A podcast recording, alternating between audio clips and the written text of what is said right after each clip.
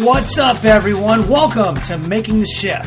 where we listen to autistic voices Explore new therapy ideas. and share neurodiversity affirming methods and strengths based approaches to support autistic kids. Because we're not here to try and, quote, fix kids.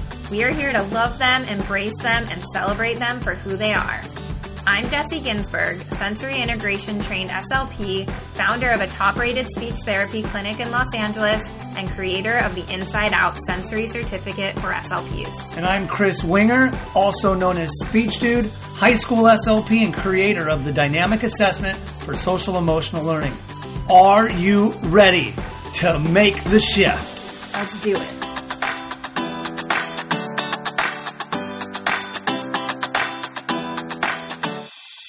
Hello, everyone. Welcome to episode nine of Making the Shift. Nine episodes already. It seems like time is flying right on by. That's right. And if you've been following along, you knew the last couple days. If you've been following along on Instagram, you know the last couple days.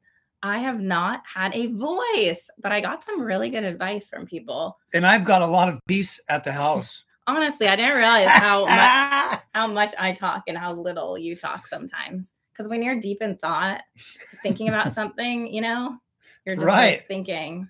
And I feel so bad for the baby because I'm like, he needs language stimulation, and here I am because Chris leaves early in the morning, and I'm like, okay, well, I do, I can't use my voice. How can I talk to the baby? So I'm like signing, and he was into it. You know, yeah, absolutely. I just wanted to share too, as my brain was just wandering. I bet you that there's an assumption, possibly because of my social media or just when Jessie and I are on the show, that I do a ton of talking. But what we have come to find out that the past two days with Jessie's voice being silent, that things are really generally silent around the household. And boring, maybe you could say. No, that's when like my brain is growing because I'm constantly thinking about things. Because like, I'm not interrupting your train of thought. yeah, I have been getting so much done, you guys. It's like solitude leads to productivity. That is so true. Be careful what you wish for. That's a lesson I, I've the baby, I swear he's learning. Like in the bath, he always tries to stand up, like babies do at that age. He's a little over a year. So I'm like, no, I'm signing the no sign and just giving him those eyes, like, no. Because, you know, in sign language, facial expressions are a huge part. right, right, absolutely. And he would just look at me back like, like, oh my God. I like he knew it. Right. Yeah, I've been seeing this in the body movements. We've uh, really kind of practiced some dance skills when there is not much talking that we resort to dancing. So we'll turn on some salsa music and As evidenced by social media this week. salsa music and CoComelon. This is the blend of the two. Yeah, speaking of uh, motivation, because that's a fun one. Yeah, there is a lot of motivation behind that. We could tie that directly into CoComelon. I was noticing that um, what is it, Baby John? Yeah. right? He's his dad is kind of in shape, and I was like, well, it's my motivation to get in shape. I gotta look like that guy. CoComelon dad is, is in shape for the summer. Making us all look bad. I was feeling kind of down on myself a little bit, so I did ten push-ups. Baby saw um, what it takes to be intrinsically and extrinsically motivated. Let's talk about that. There we go. So today we really wanted to talk about one of our very favorite topics. I would say this is like almost borderline obsession of ours. I think it's a great thing to really be passionate about, though, because it is something that applies to every aspect of one's life, whether you're a parent or a therapist, or you're a business owner, or you're someone that works at schools. It is ubiquitous amongst everything. And that's a big word.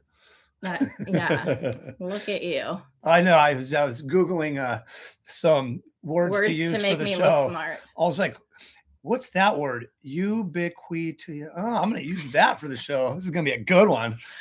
I remember I think you pulled that word out when we were in the middle of a like a, a seminar we were doing and I was like, "What? Who is this person?" I know. There we go. I'm Up unassuming. leveling our presentation right now. But essentially, the topic of intrinsic motivation versus extrinsic motivation is something literally that is ubiquitous. It, it does run through every single sector of our life. Yeah. And I think that, you know, first of all, all motivation is not created equal. That's what I always say. Um, you know, we have intrinsic motivation and extrinsic motivation. So, extrinsic motivation is something that we get by external rewards, it's an external thing that is motivating our behavior. Whereas intrinsic motivation is the inherent satisfaction we get from doing something. You know, I like to give the example of playing basketball. There might be two people playing basketball with completely different motivators. One might be extrinsically motivated. He wants to win, he wants a trophy. And the other might play basketball because he likes playing basketball. It's fun, he enjoys it. You know, so I think that in the world of, I was going to say education, but really just like kids in general, people in general, you know, we rely so much on those external rewards, but there is just piles and piles of research showing that external rewards do not increase motivation. It actually decreases motivation. The irony of the way that education is set up, because if you think about it, kids get grades and grades are an external reward, right? So they're working towards getting a good grade. That's the ex- external reward, right? So on a foundational level or a systematic level in education, we've even got it to that point. So we talk about what would be an intrinsically motivating way to assess the students and children that we work with right? So one strategy would be self-reflection.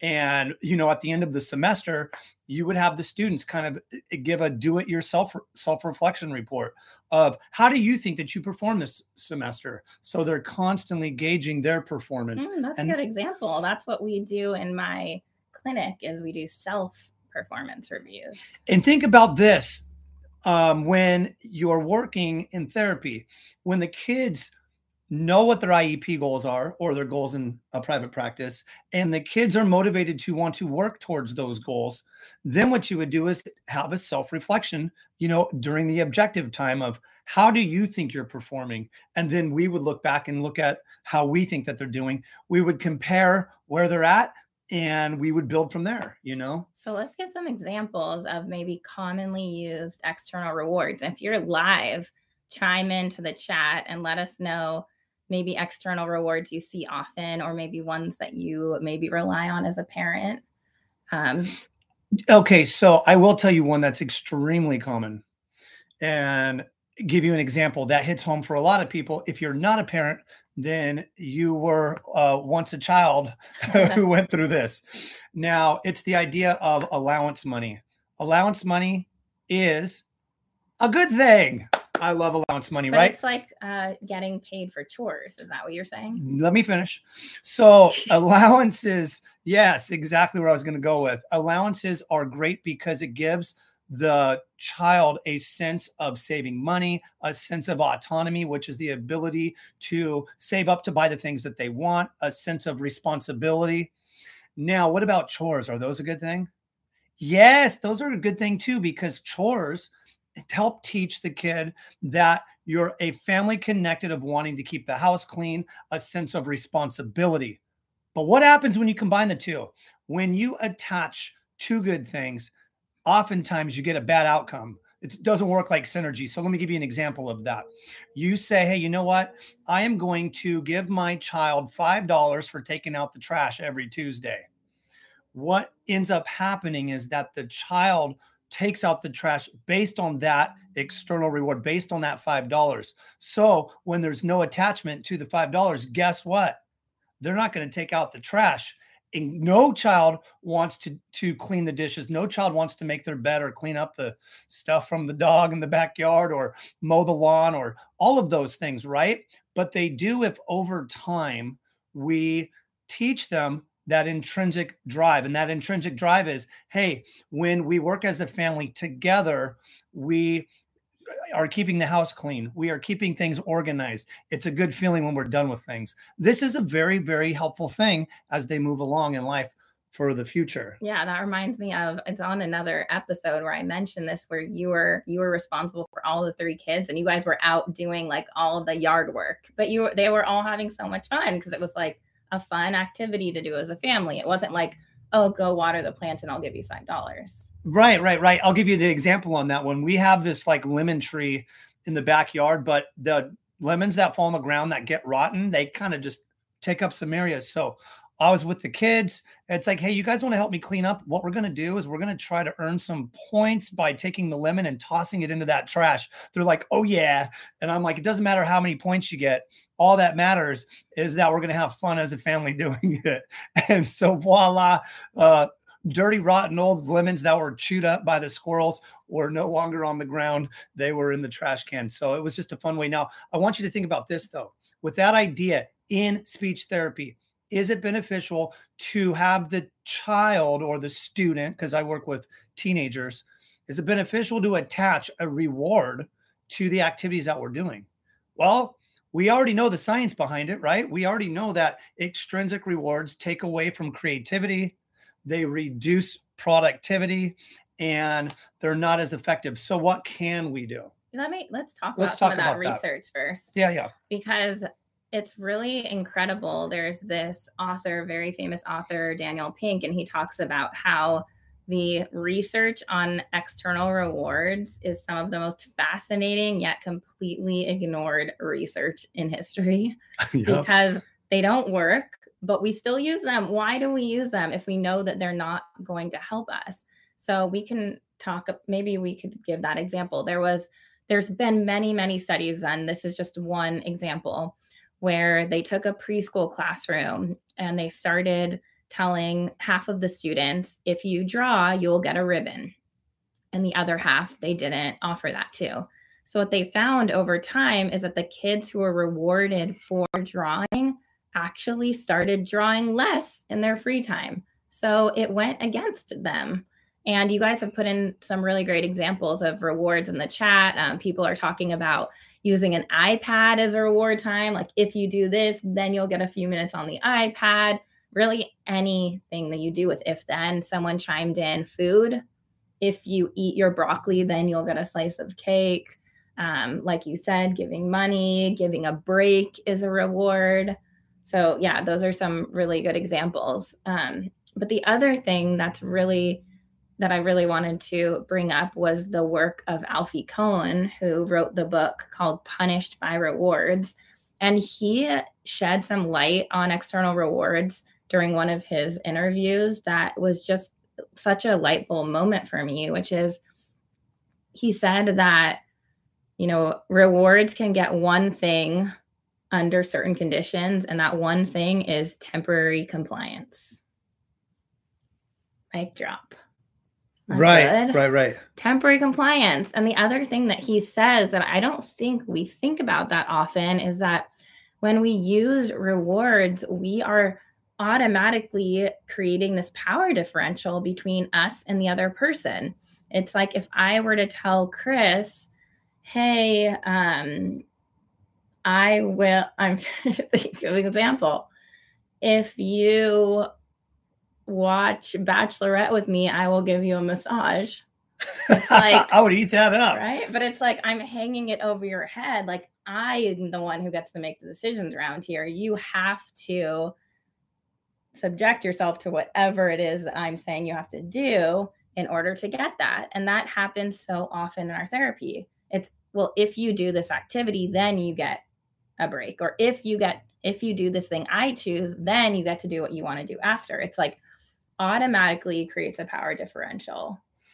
Absolutely. And so I agree with you. The if then statements we try to refrain from um, sometimes and in the immediate effect of the reward, they can be useful. So if it's for a very short term, mm-hmm. quick thing, then it's useful. For concrete, example, concrete, quick. Doesn't involve a lot of abstract thinking. Like put that in the bucket and then we'll go outside.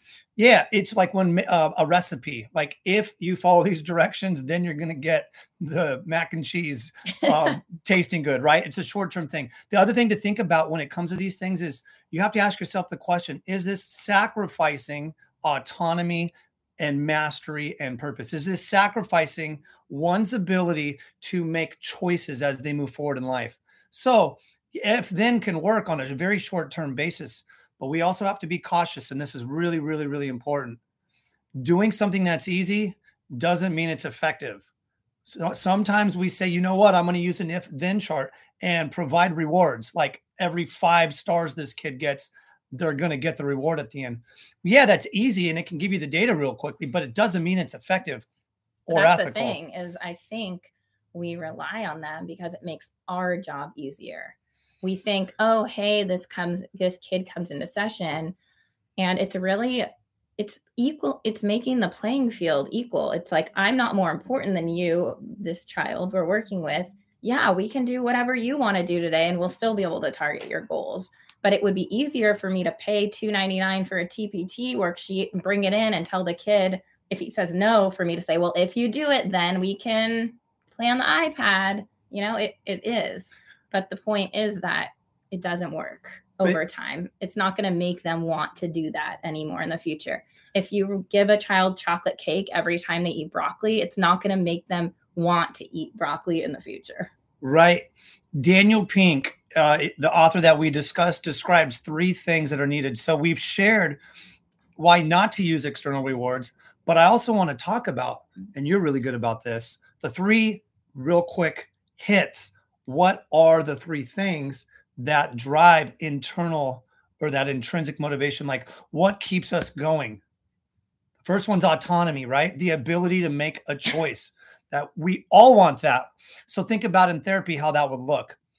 You have the kid come up with the activities that they want. It's like, here is your goal. What kind of activity? What kind of game? What would you like? Speech therapy is not my time. It's your time, buddy. I'm going to let you get to choose the game, right? So autonomy, making As, the choice. It's the difference between, you know, imagine you showing up for work and your boss saying, "Okay, well, 8, I need you to see this kid. At 8:30, I need you to write this report. At 9, I need you to call these parents." Right? Rather than your boss saying, "Okay, well, here are all the things I want you to get done this week. I don't care where you get them done, even how you get them done, what time you choose."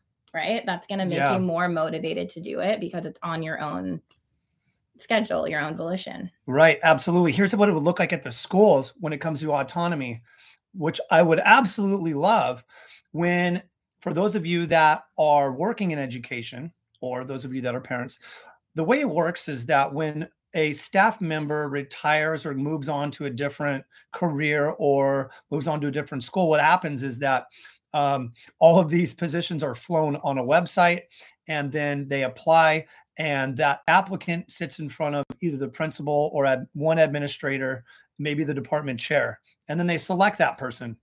How about autonomy? How about getting maybe like a one minute video or a one minute or uh, just a one page resume and you give it to the department and the department gets to come up with who they choose that they want to work with. That is what intrinsic motivation is about. You're choosing who you want to work with. That's like back to our old sorority bid meetings. You didn't get that.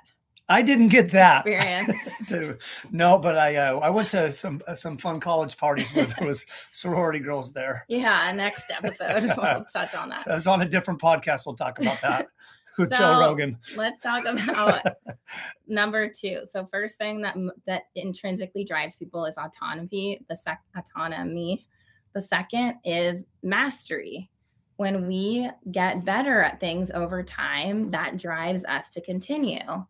So I feel like you probably have a lot of good examples. So mastery, think about it. A kid playing Minecraft is intrinsically motivated to play Minecraft because they're constantly building and making and being creative. They don't have anything taking away from their creative productivity because they're the ones that are in control. So they have autonomy because they get to choose and move and build and do whatever the heck they want they can build on that mastery because they can see hey i've decided to build this huge enterprise and um I was, oh sorry. Go ahead. You can chime in. I was gonna say i just thought about this when i was playing guitar because it was like it's like one of those things where you might learn a few chords and then you learn how to play a song which is really fun but then after you know the song really well you want to learn something new. Right, right, right, absolutely.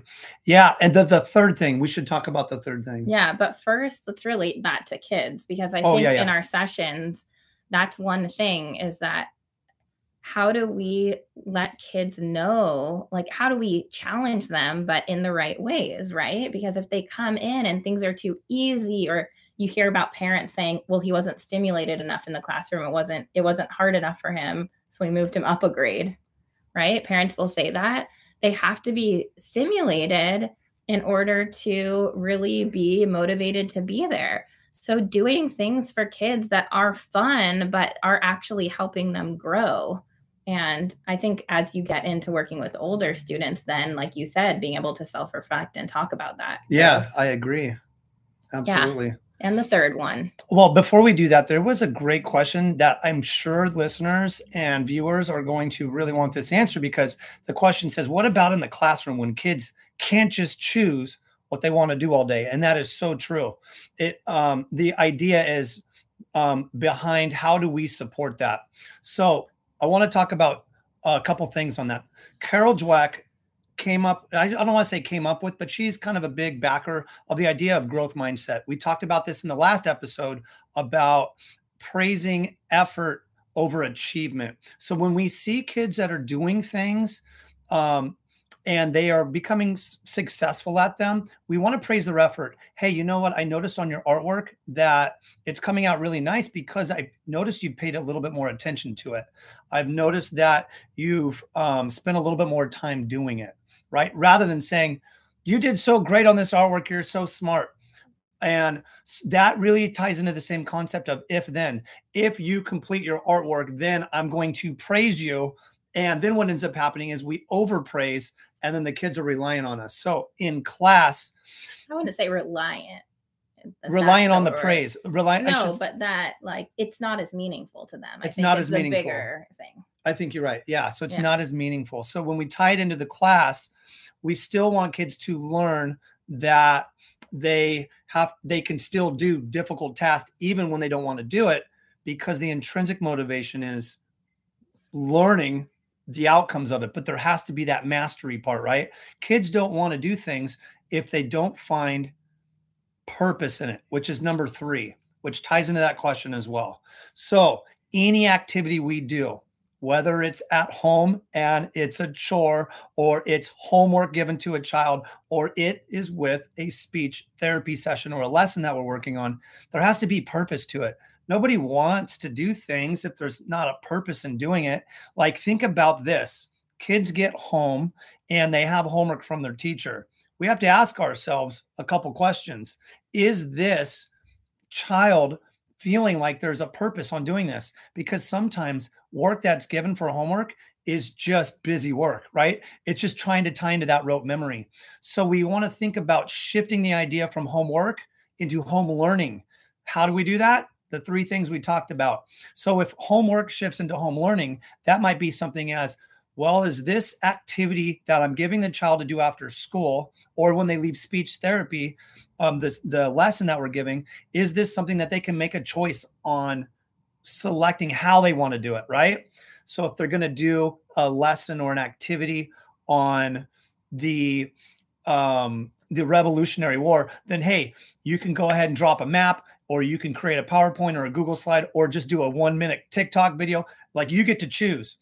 The mastery is if you don't, if you're feeling like you're getting better at it. And then that third thing, the purpose. Well, the purpose of getting this done is that overall, the big picture is you're building your skill sets over time so you can continue progressing with learning. You can continue progressing in education.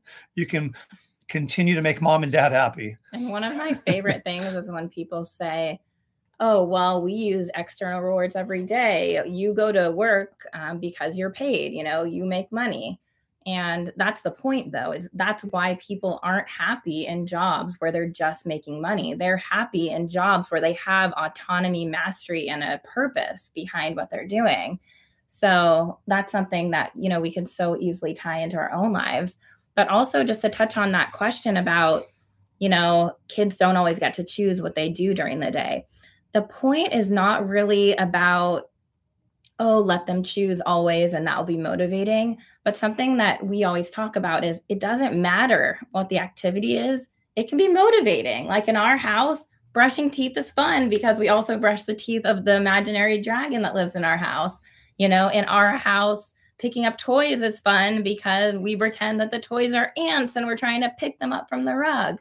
So it's a lot more, I think, about um, dropping that expectation we have or that feeling of that power differential like i'm so important and you have to listen to what i say and get on the kids level and think about how can i make this fun? And chances are if you are having fun yourself the kid is having fun. That's how it works. I think tying back into the ideas too when we talk about speech therapy is that ability to use a variety of ways to communicate because that's intrinsically motivating for motivating for a student if they don't feel like mm-hmm. verbalizing their question to the teacher or to take a break or requesting an accommodation in the IEP, then hey, you know what? You can do it however you want you know what send the teacher an email or hold up like one of those minecraft um, emotion cards like hey i'm not feeling so good or using an aac device a robust aac communication whatever it might be right? We're giving access to choose that's autonomy. Choose the way you want to communicate. And that ties directly back into when we differentiate our activities in speech. So rather than saying hey we're going to do a writing activity or we're going to do a activity an activity where we're um, verbalizing or using, you know, exchanging that way, allowing the child to make that choice, building on autonomy. I can't stress that enough. Yeah. So we are so glad you guys came to have this conversation with us today. We could talk about this for a long, long time. Like I said, this is just a peek into our fascination with intrinsic motivation, but we look forward to continuing this conversation with you. And we hope that you got to learn something new today. Yes, indeed. Until next time, have a great rest of your day. Peace.